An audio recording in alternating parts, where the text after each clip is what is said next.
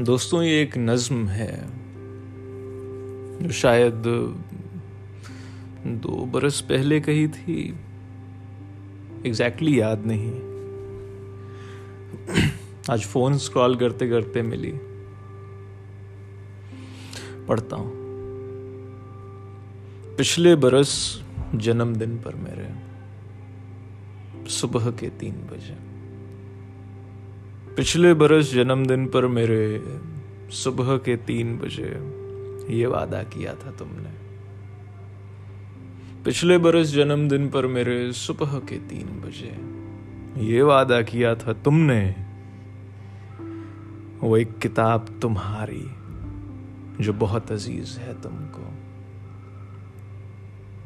یہ وعدہ کیا تھا تم نے وہ ایک کتاب تمہاری جو بہت عزیز ہے تم کو، تمہارے دل کا ٹکڑا ہے۔ وہ ایک کتاب تمہاری جو بہت عزیز ہے تم کو، تمہارے دل کا ٹکڑا ہے۔ بھیجو گے تم مجھ کو، کیلکٹا سے لکھنؤ، تحفہ میرا۔ ایک برس ہو گیا ہے اب۔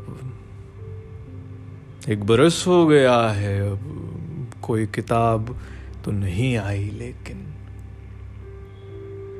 ایک برس ہو گیا ہے، اب کوئی کتاب تو نہیں آئی لیکن جون میں نکاح پڑھ لیا تم نے۔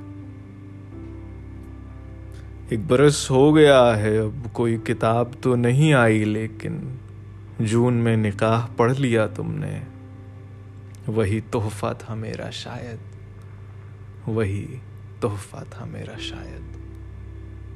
دیٹس اٹ بہت شکریہ سوز۔